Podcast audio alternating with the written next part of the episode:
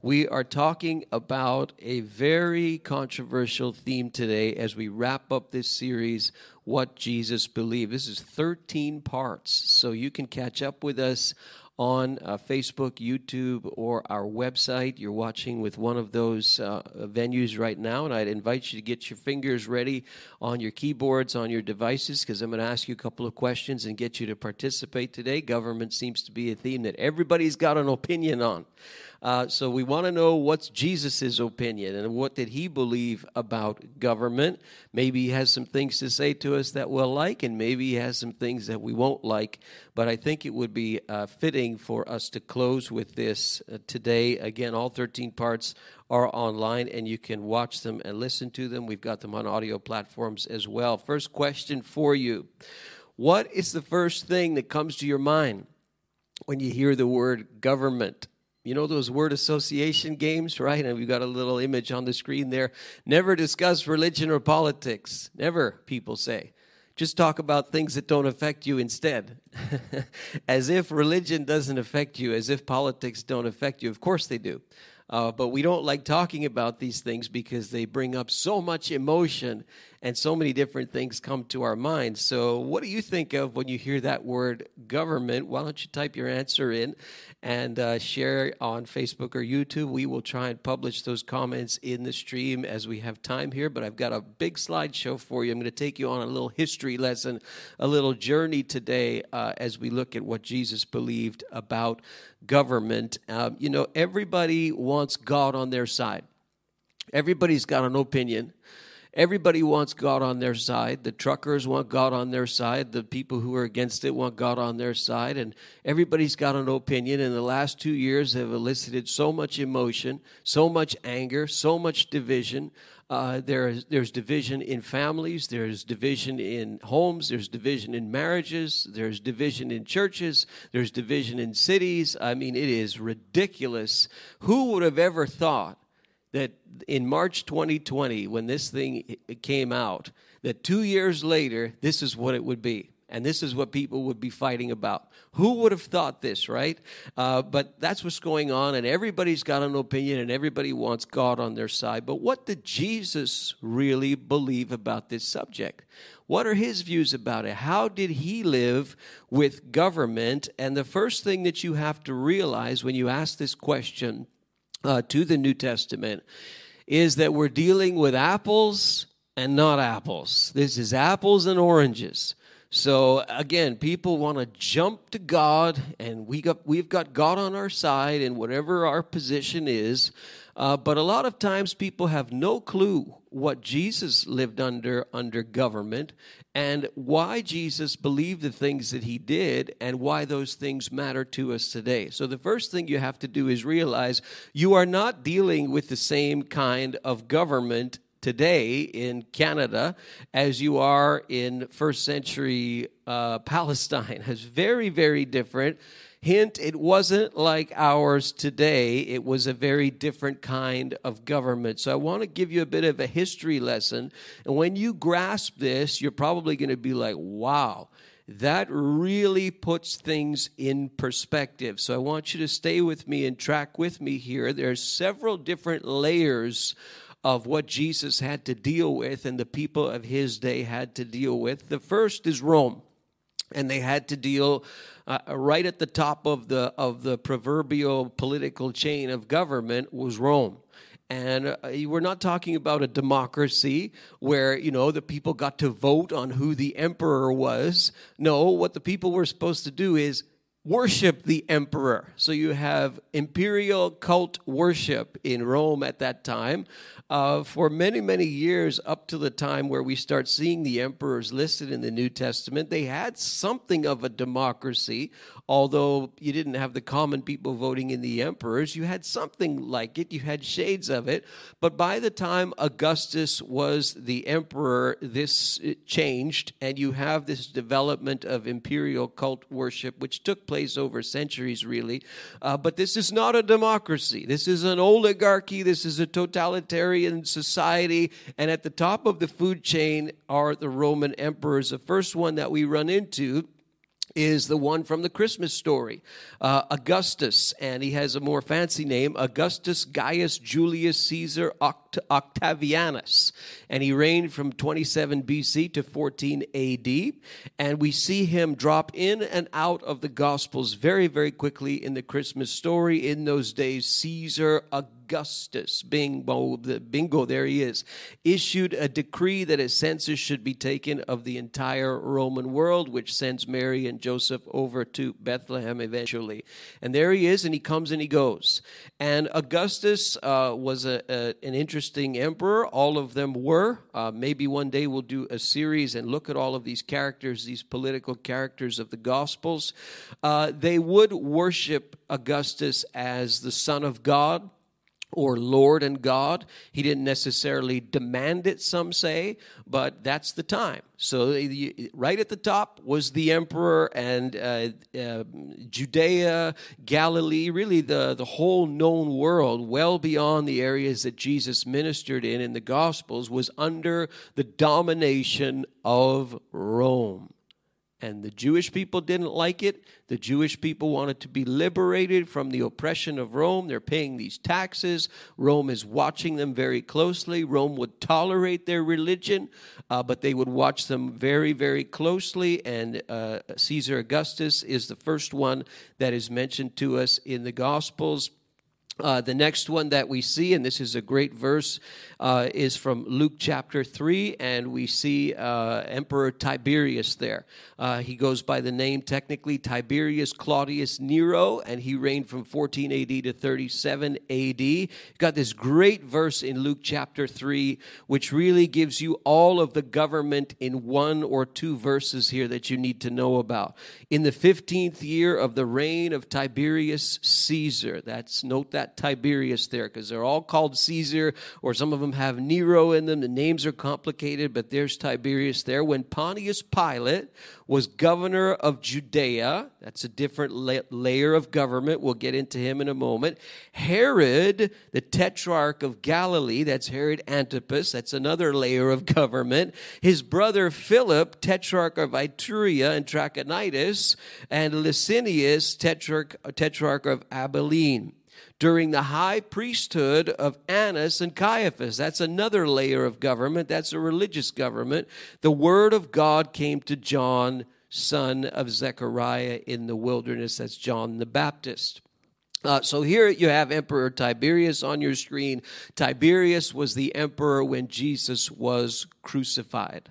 Uh, he didn't necessarily demand worship as the emperor, but again, that is the whole system back then, and that's when he reigned. The next one who drops into the, the pages of the New Testament is Claudius, or he goes by the name Tiberius Claudius Drusus Nero Germanicus. Say that a few times, okay?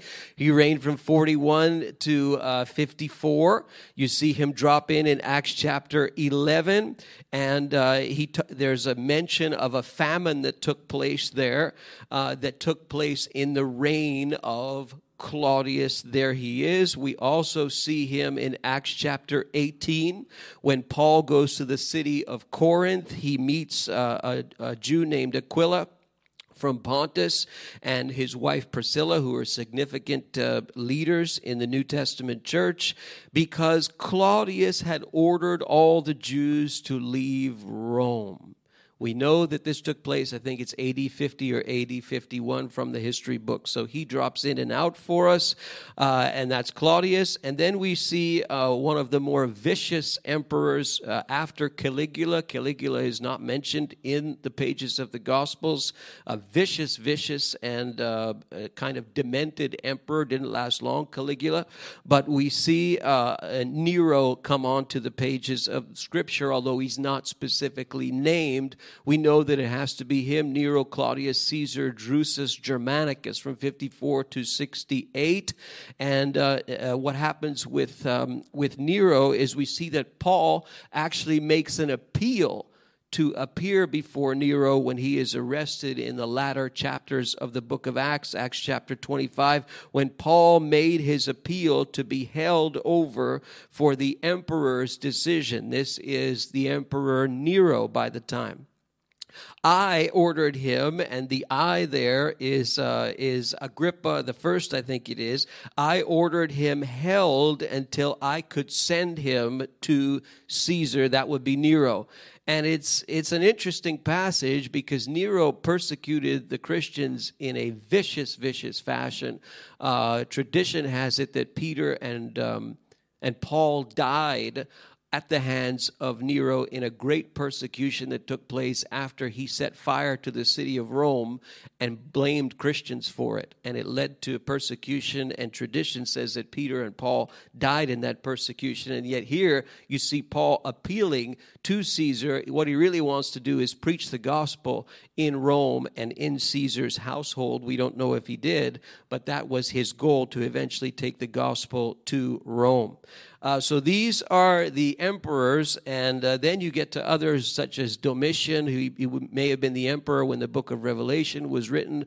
Again, another vicious one who would, would basically kill the Christians who would not worship him.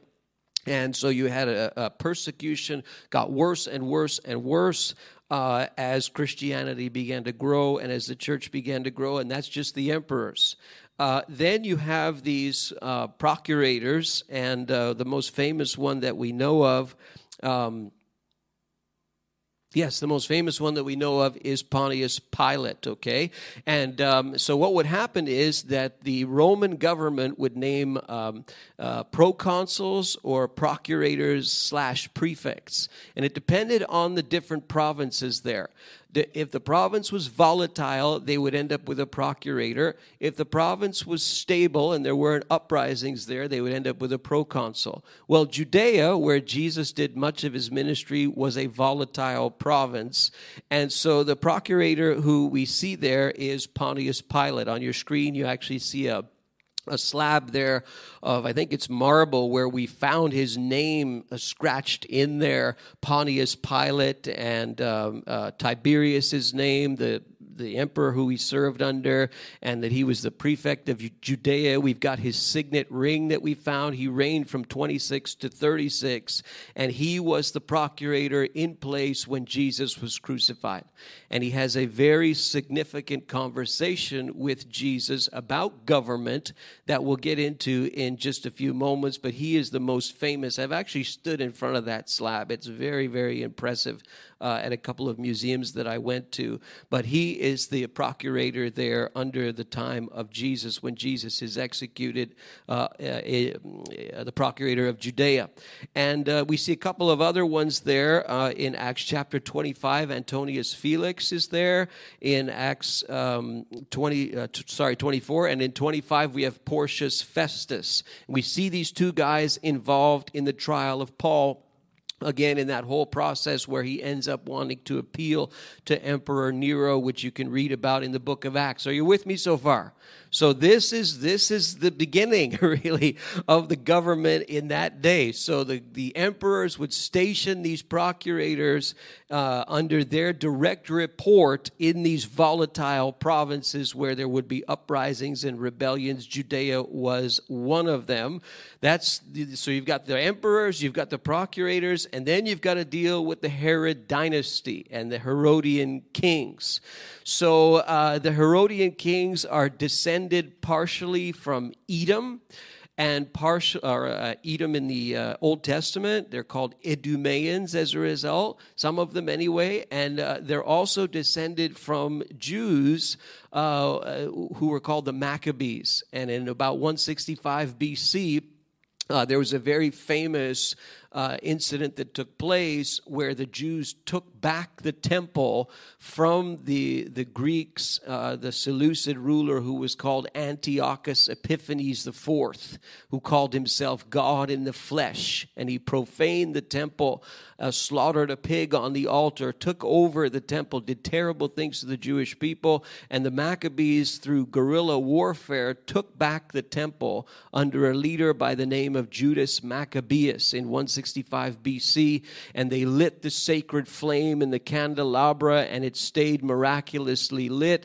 This is where we get the festival of Hanukkah or uh, lights in uh, that that's celebrated today. We even see this mentioned in the pages of the Gospels, and so the Herodian kings were also descended from the Maccabees, but they weren't viewed as fully Jewish because of their their Edomite descent as well. The most famous one that that appears in the Gospels is Herod the Great. And Herod the Great was a client king, so Rome uh, put him there. The Senate put him there, but he was a client king over all of the area, over all of uh, what we would call Palestine today. Not just a province, but the whole thing. And uh, we know quite a bit about Herod the Great from the history books, and uh, we see him again in the Christmas story. He's the one who slaughtered the infants looking for Jesus. Matthew chapter 2, after Jesus was born in Bethlehem in Judea during the time of King Herod. The uh, uh, Magi came from the east to Jerusalem, and they say, Where is the one who has been born king of the Jews? Well, this would be very, very, very troublesome for Herod the Great because he's the king of the Jews. Rome made him king of the Jews to govern the whole area under their watchful eye. So it's a very, very strict, very complex setup there. Not only do you have Rome to deal with, not only do you have these procurators and proconsuls to deal with, but you've got this these Herods to deal with as well. And Herod the Great wants to get rid of Jesus, views him as a threat, and uh, tries to do that and slaughters all of the infants in Bethlehem looking for Jesus, can't find him. Jesus, right when he's born, imagine, as an infant, he is on the run from uh, Herod the Great who wants to kill him. Uh, and that's a story that is told and retold and retold in even in modern culture. Uh, I was watching the most recent episode of the Book of Boba Fett. I don't know if any of you are Star Wars fans, but uh, I kind of am. And in the most recent episode of the Book of Boba Fett, you see Grogu, that Yoda like creature, and you see Grogu has a memory of his past as an infant, and the stormtroopers are killing all of the Jedi around him looking for Grogu, and Grogu has to escape. This is airlifted from the pages of Matthew's gospel, Jesus being hunted even as an infant. So, Herod the Great, very famous. We know a lot about him. He was a paranoid leader, he had members of his own family killed. Uh, when he was suspicious of them, he had several of his wives killed. He was quite the individual, and the narrative in the Gospels matches him perfectly. And he is after Jesus right when Jesus is uh, born. So he's the most famous one. And then you see some more uh, plop on the scene here. You have Herod Archelaus, who's mentioned very, very briefly in Matthew's gospel after Herod the Great dies in verse 21, Matthew 2. So he got up, took the child and his mother, and went to the land of Israel. This is Joseph. But when he heard that Archelaus, there he is, was reigning in Judea in place of his father Herod, he was afraid to go there, and having been warned in a dream, he withdrew to the district of Galilee. And what happened was that Herod the Great would uh, divide his kingdom up into different sections, and different provinces would be under the jurisdiction of different Herods who were descended from Herod the Great. One of them is Archelaus. Uh, we see another Herod in um, uh, the Gospels as well, in several places, and it's Herod Antipas, and he is the tetrarch of Galilee. So, tetrarch uh, from the uh, word four. So, the kingdom was divided up into four different uh, leaders, four different places, and Antipas was over Galilee. He's a descendant from Herod the Great. He's the most known in the Gospels, has all kinds of dealings with John the Baptist, because John the Baptist gets right into uh, Herod Antipas's personal life, because Herod Antipas took his half half brother Herod Philip's wife to be his own. Her name was Herodias, and he takes Herodias as his wife and John the Baptist uh, gets right into this this politician's life, uh, it, this governor, if you will, right into his life, and says that what he's doing is wrong. And you see the story ensue in the Gospels of how uh, this is a bother, of course, uh, not only to Herod Antipas but also to his wife and the story is told of a party that took place and uh, of Salome, the daughter of Herodias, and how she danced so well. And Herod Antipas says, I'll give you anything you want. And she says, after conspiring with her mother, Give me the head of John the Baptist. And John the Baptist is famously executed. Uh, why? Because he stands up to this politician and gets right into his business. Uh, so we know this from the Gospels. He murdered John the Baptist. We also see him interact with Jesus in the trial, many trials of Jesus that took place Thursday into Good Friday. And he does appear before Antipas because he's from Galilee. And so uh, he sort of passed off to Antipas as if Antipas wants to do anything with Jesus, and all Antipas seems to want is for Jesus to do some kind of magic trick in front of him. Uh, so he doesn't really last long uh, in terms of his conversation with Jesus. Jesus doesn't even give him the time of day uh, in the conversation, but he is definitely listed there. And then you see some more Herodian kings. You do see Philip uh, mentioned as a tetrarch there in Luke chapter 3, verse 1. You see Herod Agrippa the first. Uh, again, these names are complex, but just so you know, uh, he was the one who had James, the brother of John Zebedee uh, killed in a persecution that took place in Acts chapter 12. And then you see Herod Agrippa II uh, in Acts 25 and 26 as Paul is trying to appeal to Rome. Um, that's not all. so, not only are you dealing with the emperors, not only are you dealing with their uh, procurators and, pro- and proconsuls and so on, not only are you dealing with the Herodic uh, dynasty and the Herodians who followed these, these kings, but you're also dealing with a religious government, a religious court, and that is the Sanhedrin. Uh, Jesus appeared before the Sanhedrin in the trial. Uh, the Sanhedrin was composed of both Sadducees and Pharisees, although people say it's more Sadducees and Pharisees.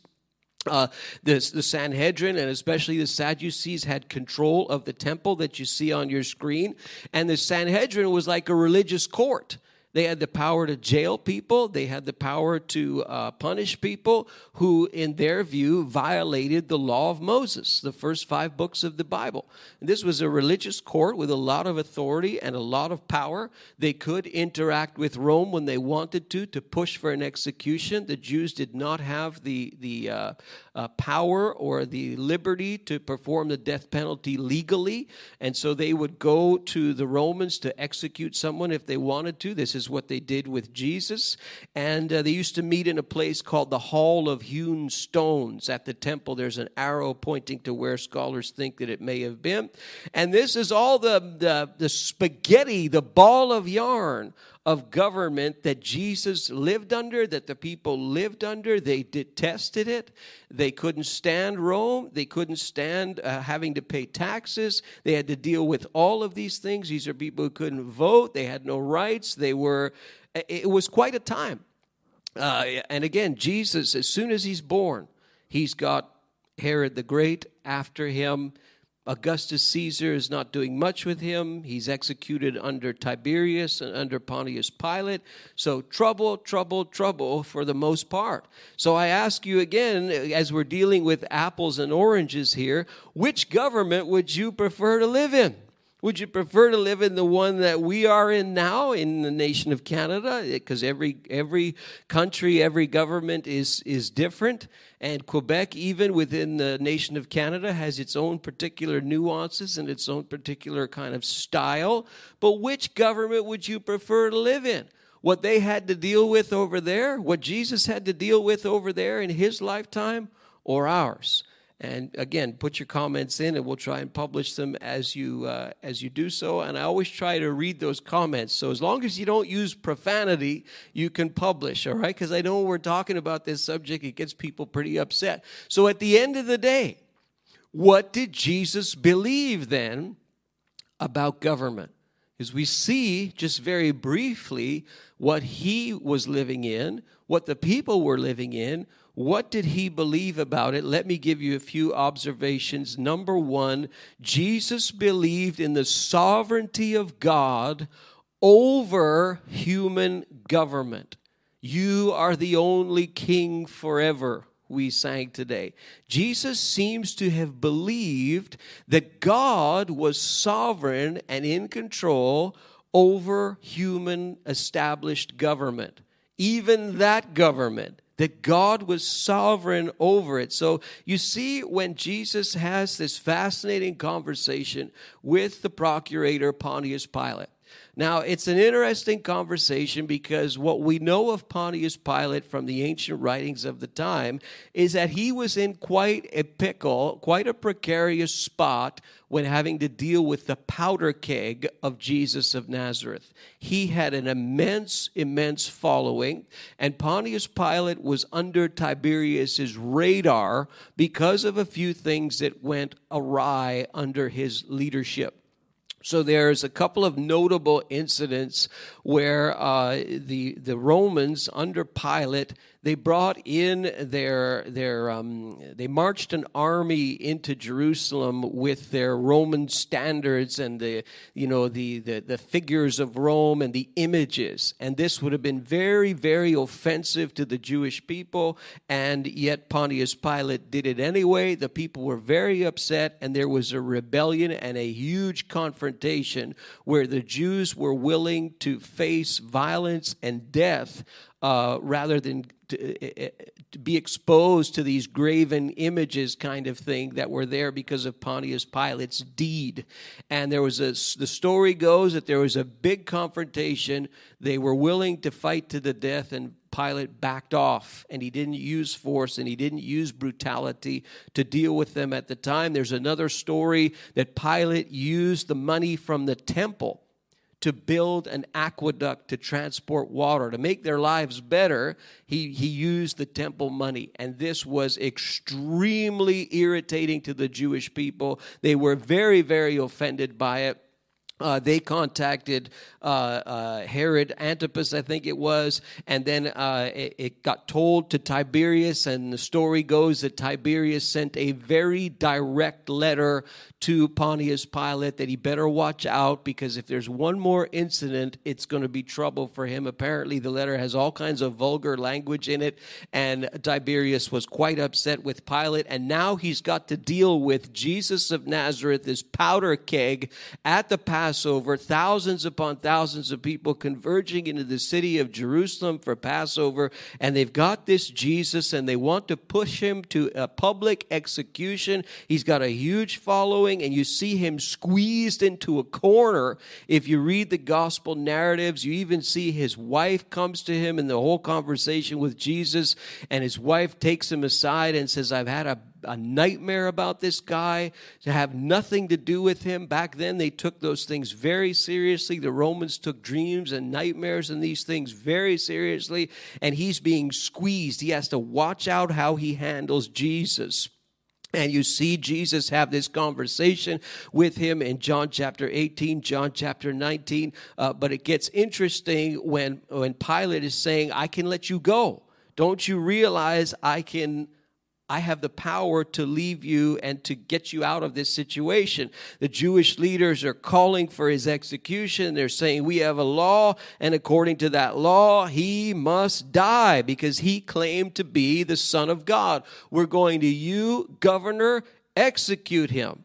When Pilate heard this, he was even more afraid because again he's being squeezed and he goes back inside of his palace he's talking to jesus he says where do you come from and don't you do, do you refuse to speak to me? Don't you realize I have the power to either free you or to crucify you? And Jesus' answer, which would have, if I were Pilate, I would be even more scared. You would have no power over me if it were not given to you from above. Now, some could argue that the above is Tiberius, but Jesus uses this phrase in John's gospel before. In John 8, he says, I am from above, you are from below. And here he says to Pilate, You would have no power over me if it were not given to you from above. Therefore, the one who handed you over to me is guilty of a greater sin. Uh, the, that would be perhaps Judas. That would be perhaps the teachers of the law, the Sanhedrin. But he's saying, Pilate, you're here because God has put you here for whatever reason, you're going to come and you're going to go. Your power, you don't even realize it. It's because it's temporarily there from above. It's given to you, it's on loan to you. I would have been so scared if I was Pilate at that point. And you see, he tries to let him go. He can't, and he ends up trying to wash his hands of the whole thing. And you see Jesus ultimately executed. Paul would pick up on this, and Paul would say in, in the book of Romans to submit to the authorities because they're God's agents. And Paul would say that writing to the church in Rome under these emperors who did vicious things, who would get worse and worse and worse. And yet Paul says that. Uh, it's amazing. Peter says that. He talks about submission to authorities. And you say, how could he write this when they lived under those circumstances? Well, because uh, they believed, and you see it here in Jesus' life, that there is one who's sovereign even over them and that's God Himself. So Jesus seems to believe this. Number two, He believes that we in this time, including them in their time when He said it, live in two kingdoms not one but two. And you see this in the incident of the uh, the coins and the tax question. So this is from matthew chapter 22 our guest uh, don mann mentioned this text last week as well. And this is from matthew chapter 22 when they try to set a trap for jesus uh, to catch him in really an impossible question. It's a catch 22 question, and they think if they've got him on this question, they're going to expose him as a fraud. Uh, and so this is what they do they, they kind of conspire. And here you've got Pharisees, but you've also got Herodians, two groups that didn't like each other. The Herodians were loyal to Rome. The Pharisees were the sort of guardians of the Jewish religion. And the Pharisees and the Herodians kind of get together here to try and trap Jesus. And they lay out these plans, we're told in Matthew 22, verse 15. And they send their disciples along with the Herodians. Go figure. Teacher, we know that you are a man of integrity and that you teach the way of God in accordance with the truth. You aren't swayed by others because you pay no attention to who they are. You, wow, they're really speaking highly of him. Tell us then, what is your opinion? Watch this question. Is it right to pay imperial tax to Caesar or not? This is a hard question to answer because if Jesus says no, it's you you should not pay imperial tax then the Herodians, who were loyal to, Herod, to uh, Rome, are going to say, ah, you see, he's subversing the law. He's a subversive leader. He's going to cause a rebellion. And, and here's the problem, you see. He's, he, he's, he's anti-Rome, and so they're going to go and get him in trouble, and, and there's going to be a confrontation. So if he says no, he's he, the Herodians have got him. If he says yes, it's okay to pay taxes, then the Pharisees have got him. Because the Pharisees are saying, this is wrong. Like we're being oppressed by this regime, number one. Number two, these taxes are dealing with these coins with these graven images on them. You're not the Messiah. If you were the Messiah, you would say, no, we shouldn't pay these taxes. If you were the Messiah, you would say, I'm here to overthrow Rome. I'm going to organize the, the greatest uh, rebellion against Rome. It's going to be even greater than the one that took place in 165 uh, when we took back the temple. It's going to be even greater. We're not paying any taxes to Rome. Uh, so he's in a catch 22. If he says yes, they've got him. If he says no, they've got him. And so this is what happens. Jesus, we're told, knowing their evil intent, he says, You hypocrites, you're actors, why are you trying to trap me? Show me a coin used for paying the tax. Let me see it. So they bring him a denarius, standard coin of the time. We have found many, many of these. And he says, Well, tell me something. Whose picture's on here? And whose inscription is on this coin? And, you know, they're kind of thinking, well, duh, Caesar's. And that would be, in that time, it would be Tiberius. And, and uh, so he says to them, well, give back to Caesar what is Caesar's, and give to God what is God's. And when they heard this, they were amazed, and so they left him and went away.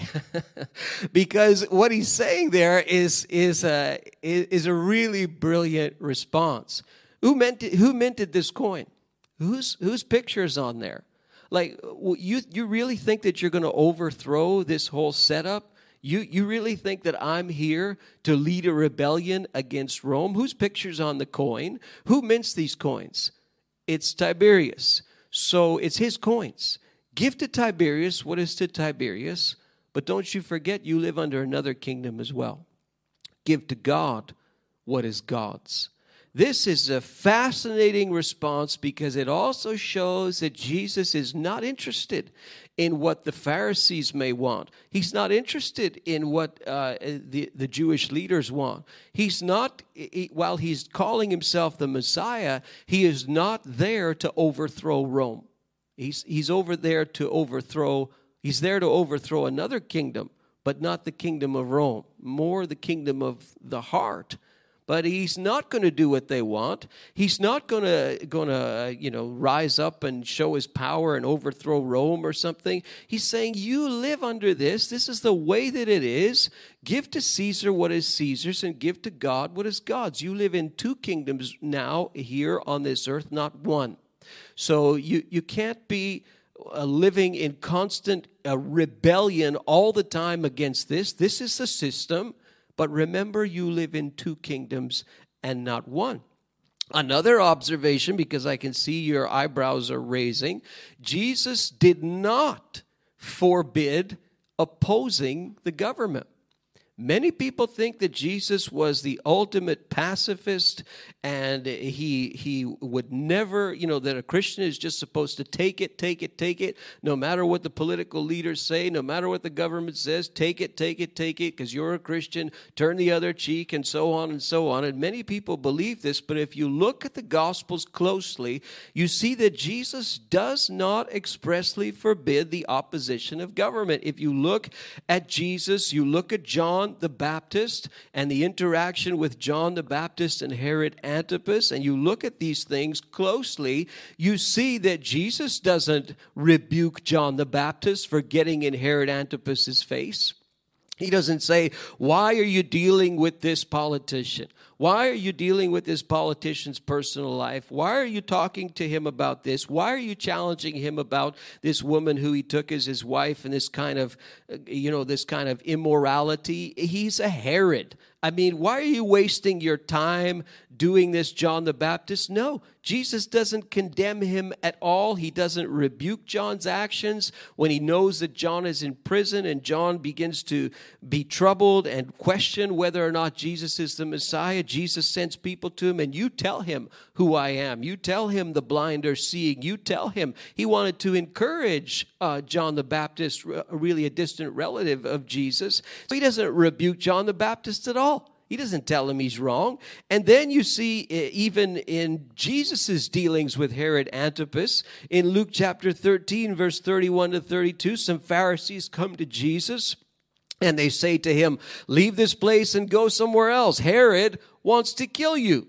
So Antipas wants to kill you, Jesus. Uh, wow, that's no stranger, to, no strange uh, phenomenon to Jesus. Herod the Great wanted to kill him too. So now he's told that Herod Antipas wants to kill him. Does he say, "Well, that's okay, no problem"? No. What he says is, "You go tell that fox." A fox, the the, the image of a fox would be it would be a derogatory image. It would be saying he's all bark and no bite.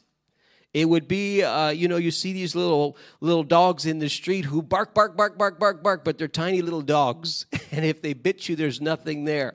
They're deceptive. They're trying to scare you, but they're deceptive, and they're they're all bark and no bite. You go tell that fox, I will keep on driving out demons and healing people today and tomorrow, and on the third day I will reach my goal. I'm not afraid of him. I'm not going to stop doing what I'm doing. I'm going to continue on what what I'm supposed to do, and you can go and you can tell that duplicitous, deceptive fox that that's what I'm going to do. so Jesus is not he, he's not saying, "Oh, well, you can't say anything, you can't do anything, you can't oppose the government." No, yes, I think you can, and I think by the examples I think you can, but the way that you do that and when you do that is critical because Jesus also believed in, uh, or he was against a type of violent rebellion. And he resisted this kind of thing. And uh, you, you see this in his ministry, especially when he had the chance to incite a rebellion. And don't forget, Judea was a province that was not uh, eh, you know. They were not strangers to rebellion. They tried all the time. That's why they had procurators uh, from Rome dealing with them. They were watched very, very closely for uprisings and so on. And Jesus could have mobilized a massive one. And many people think that that's what the Jewish people wanted. They wanted him to overthrow Rome because, after all, he's the Messiah. Many people think that that's what Judas, uh, who betrayed Jesus, wanted. And when he betrayed Jesus and got Jesus arrested, he thought that it may have flipped the switch and that this would trigger the violent confrontation and the rebellion. And yet, you see, when Jesus is arrested in the garden, of Gethsemane. We're not sure if it's the temple guard or if it's the Roman guard, but regardless, they all end up being kind of lumped into the same pool here. And you see the betrayal and you see the confrontation and you see indeed there is violence. And you see uh, there's a, uh, the servant of the high priest has his ear sliced off by Peter who maybe he's going for his head, some say. Maybe it was a smaller uh, type of dagger that he had in his hand, a smaller kind of hand to hand combat weapon. And he slices off the, the, the ear of the servant of the high priest. And Jesus heals the man, puts his ear back on. It's a it's a really dramatic story. And what does he say? Put your sword back in its place. He had his chance right there and then, and he doesn't take it. For all who draw the sword will die by the sword. And watch this. Do you think I cannot call on my father? And he will at once put at my disposal more than 12 legions of angels? 12 legions of angels. If you go by a Roman legion, you've got thousands upon thousands upon multiplied thousands of angels. And Jesus is saying, I could snap my little finger and give you a rebellion the likes of which you've never even believed. He has the supernatural at his beck and call. This man has raised the dead, this man has cast out demons effortlessly, this man has power over weather this, this man can apparently do anything he wants, including command at will the realm of the supernatural. He doesn't do it. He doesn't take the bait. He's not going to do it. Am I leading a rebellion? He says, that you have come out with swords and clubs to capture me? Wow. Every day I sat in the temple courts teaching, and you did not arrest me. But all this has taken place to fulfill the writings of the prophets, which must be fulfilled. Amazing. So he could have done it. He doesn't do it. He resists the violent rebellion option, which many of them wanted. Why? Because the way that we apply this to our lives and the way that Jesus lived it out, you've got to, yes, you can say no, yes, you can oppose, but choose your battles and choose your methods of battle. And this is where it comes right into our own hearts and what we're living through right now. Choose your battles and choose your methods. So, some questions for you to ask here in the 21st century. Given this fallen government, yes, for sure it's a fallen government, but it is the government that's in place. Let me ask you did the government ask you? Did it tell you that you had to murder? Did it command you? Did it issue an, a mandate for you to murder or destroy or abuse human life? Well, in Exodus 1, they did that. In Exodus 1, the Pharaoh said to the, to the Hebrew midwives, the babies that come out, you're to take them and throw them in the Nile. And what did the Hebrew midwives do? They disobeyed. In effect, they disobeyed the government. Why? Because they were being told something that expressly contravenes, expressly contradicts the, the, the, the ethics, the law of God. This is a real basic one. They didn't do it. Did, let me ask you did your government mandate tell you that you had to worship other gods? Well, they did in Daniel chapter 3. In Daniel chapter 3, they're told, You will worship this statue of this leader. And when we blow the horn, everybody bows down and everybody worships the statue. You ready? One, two, three. They blow the horn, and the Hebrew boys, they stand. We're not worshiping this, this statue. We're not worshiping this false God. They disobeyed the law. Have you been asked that? Were you told to stop praying? Is there a mandate that says you must stop praying to Jesus? Well, Daniel was told that in Daniel chapter 6. He couldn't kneel down and he couldn't pray to Yahweh. It became illegal for him to do that and he did it anyway. He disobeyed the law. Were you told that you could not share your faith anymore? You could not speak publicly about Jesus? Have you been told this here in this culture? There are countries where people are told that. Have you been told that here? Uh, Acts chapter 4, Acts chapter 5, the Sanhedrin told Peter and John, the religious court, government, if you will, said, We forbid you to speak in this name and to talk about Jesus and to talk about his resurrection from the dead. We don't want to hear it. They arrested them. And what did they say? Well, we can't help it. We're going to keep talking about him. We must obey God rather than men. Have you been asked these things? Well, these are examples where people in the scriptures said, No, we're not going to. Why? Choose your battles and choose your methods. You know, there's a lot, a lot of talk, a lot of emotion about, well, the church, they closed the churches and now they've opened the churches, the places of worship. Really, it's not just churches. Now they've opened them, but they've got this dreaded vaccine passport and oh shame on this ungodly government and all of that. Folks in the first century when the government if you will when rome destroyed the jewish temple they didn't close it because of a a, temp, a temporary pandemic. They, they destroyed it in a four year war with the Jews. They wiped out the temple, they wiped out the city. The temple has never been rebuilt. Never.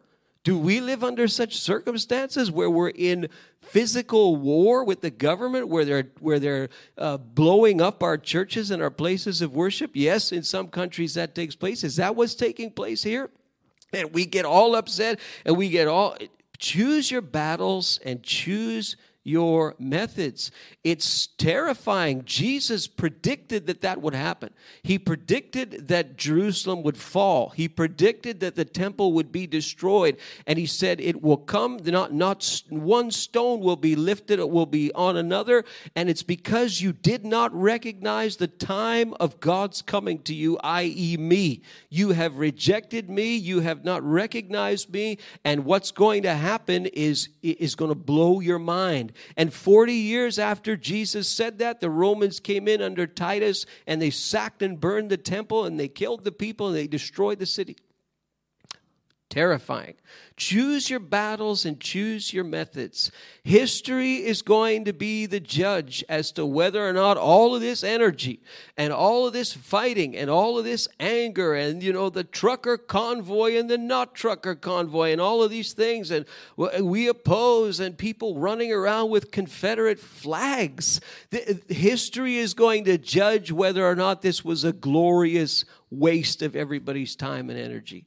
I sometimes wonder if the people a hundred years ago who lived through the Spanish flu that wiped out a minimum of 50 million people worldwide, no vaccine for it, wipe them out. Either you either you caught it and died or you caught it and lived but you were going to catch it. I mean 50 million people. I sometimes wonder if those people could march through time those who lived and those who died through it and could and could look at us and what they would say. I, I wonder if they would say wow that's what you guys are fighting over? We didn't even have a vaccine. I mean, sure, they, they, sometimes they wouldn't put on their masks. They were called um, uh, uh, they were called um, they had a term for these people and they wouldn't wear it slackers. They called them mask slackers. And sometimes they would cut a hole in their mask so that they could smoke through it because they didn't like the fact that they couldn't smoke. Or they took the mask off and they said these masks you know they're they're, they're unattractive they're bad for business. And they called these people mask slackers. And i wonder if they would look at us and say wow you're fighting over a vac we didn't even have that back then it was a lot simpler back then, wasn't it? You guys are spending all that time and all that energy and all that money fighting against that. Pick your battles and pick your methods. History is going to decide and going to judge whether or not this was all a glorious waste of time. Let me give you some examples of people inspired by the life of Jesus who made an impact that still lives on today we still talk about them today.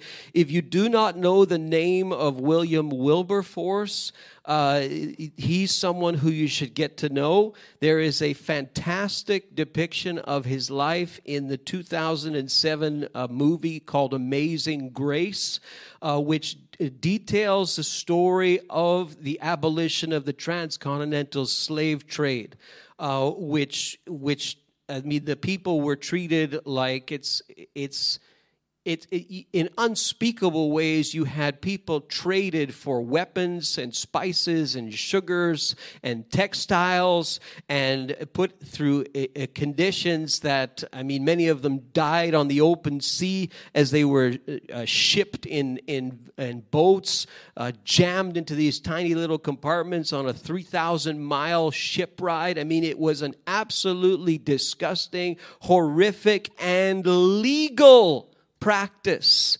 Legal. Everywhere it was legal.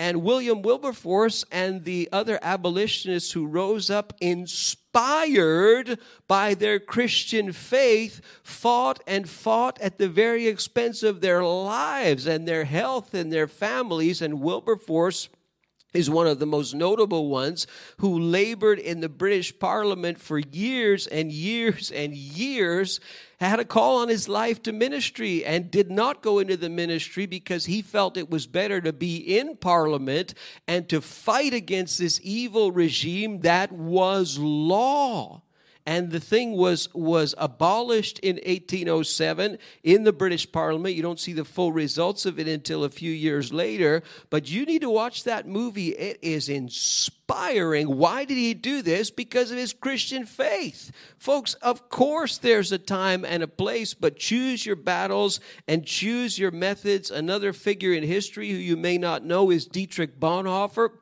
um, who lived from uh, 1906 to 1945, very short life, because he was executed, he was hung by Hitler. And Bonhoeffer was a, a, pastor, German pastor, and a theologian, and he was a very vocal anti Nazi dissident. And he was quite upset that the churches in Germany did not rise up and fight and stand and do something about what was going on with this propaganda and this rhetoric and this genocide that was taking place. And he said that the church needs to stand up and fight against this. And he wanted to see Hitler assassinated he would have gladly taken part in a plot to assassinate Hitler.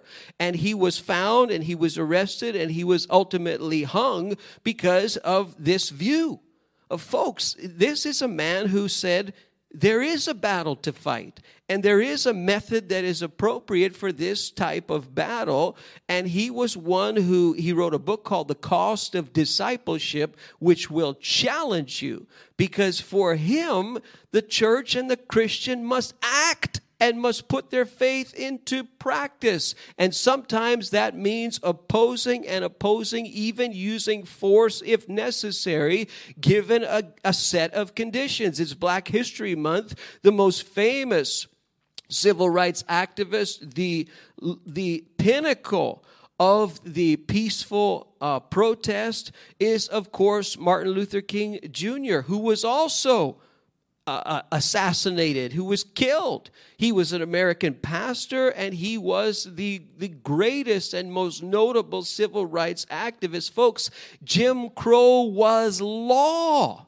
That was law. That was Democrats, Republicans. It was the law. And this man said no he stood up and opposed it. He opposed it. He was arrested numerous times and ultimately killed. So, uh, folks, there is a time, and all these people were inspired by their Christian faith to do this. Um, uh, a colleague, if you will, of his, Rosa Parks, who famously, I think in 1955 it was, said, No, I will not give up my seat in this bus to this white person in the buses of that day because of the, the, the Jim Crow laws and the segregation that took place. You, you, had a section that was for blacks only, you had a section for whites only, and you had a section for either, depending on who got there first. And she said, I'm not giving up my seat to this white person. I was here first. It was illegal and she was arrested for it. There's a picture of her being printed. Oh, one of the great civil rights activists who said, No, I will oppose this.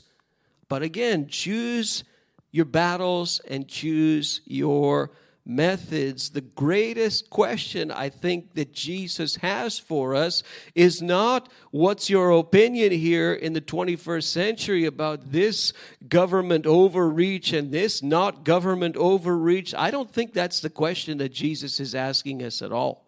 I think the question that he's asking us is who really governs you? Who is it that is the, the, the governor of your life? Who is the one who's on the throne of your heart right now? Is it a person? Is it a relationship? Is it materialism? Is it an addiction? Who is on the throne of your life and who is governing you? Isaiah chapter 9, uh, which uh, Matthew quotes, in the opening uh, chapters of, uh, of Matthew. He just quotes a couple of verses of it. Nevertheless, there will be no more gloom for those who are in distress, written by Isaiah 600 years plus before Jesus was born. In the past, he humbled the land of Zebulun and the land of Naphtali. But in the future, he will honor Galilee Ah, where Jesus came from, of the nations, by the way of the sea beyond the Jordan. The people walking in darkness have seen a great light. On those living in the land of deep darkness, a light has dawned. For to us a child is born, and to us a son is given. Watch, and the government will be upon his shoulders. And he will be called Wonderful Counselor, Mighty God, Everlasting Father, Prince of Peace. Of the greatness of his government and peace, there will be no end. This will ultimately be fulfilled at the second coming. But the, the one who Jesus wants to govern now is you.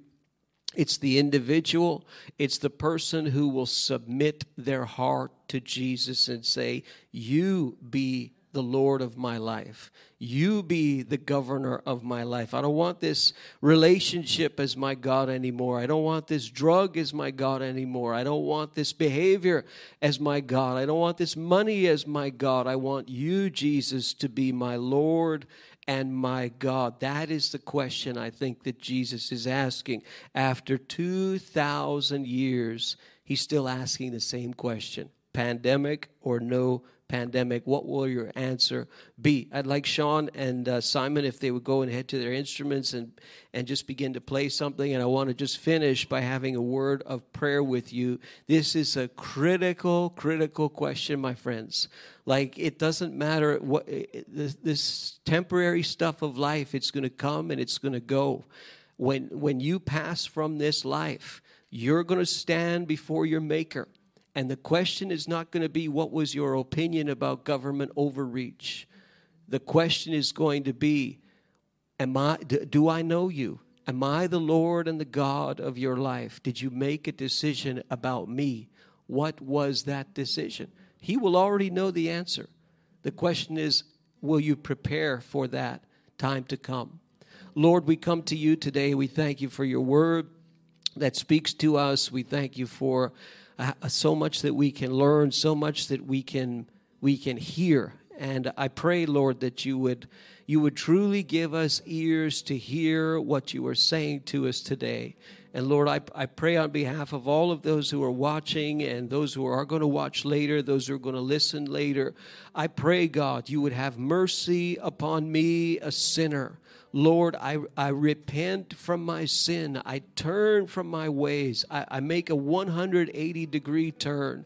Lord, I've realized that all these things that I've tried to, to put inside my life and make the center of my life, maybe it's just myself. I just want to be the center of my own life. I've just realized, Lord, that they're all useless things. And I need you, Jesus, to be my God and to be my Savior. Forgive me. I submit myself to you afresh today.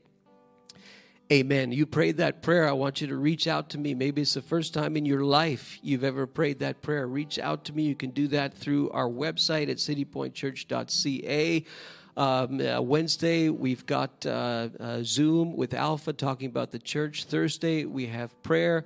And on Sunday, we will be back at the theater. Yes, you have to have your vaccine passport, ages 13 plus. I am so excited to see you. We're going to start a new series about the parables of Jesus. You will enjoy very, very much. God bless you today.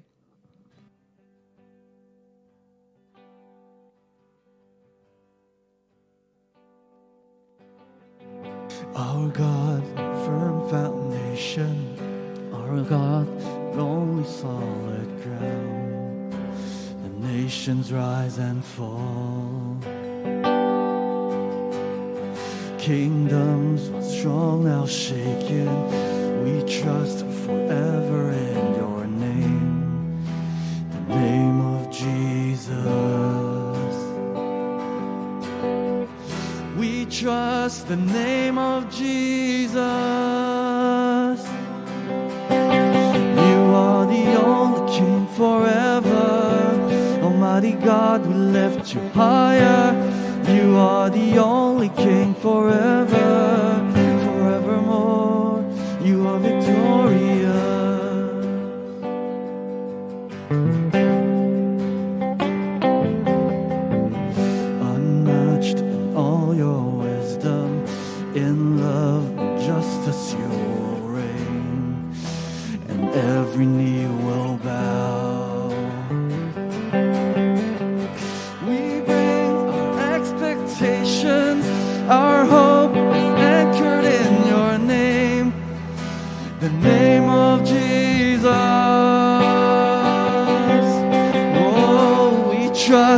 Name of Jesus. You are the only King forever. Almighty God, we lift you higher. You are the only King forever, forevermore. You are victorious, you are the only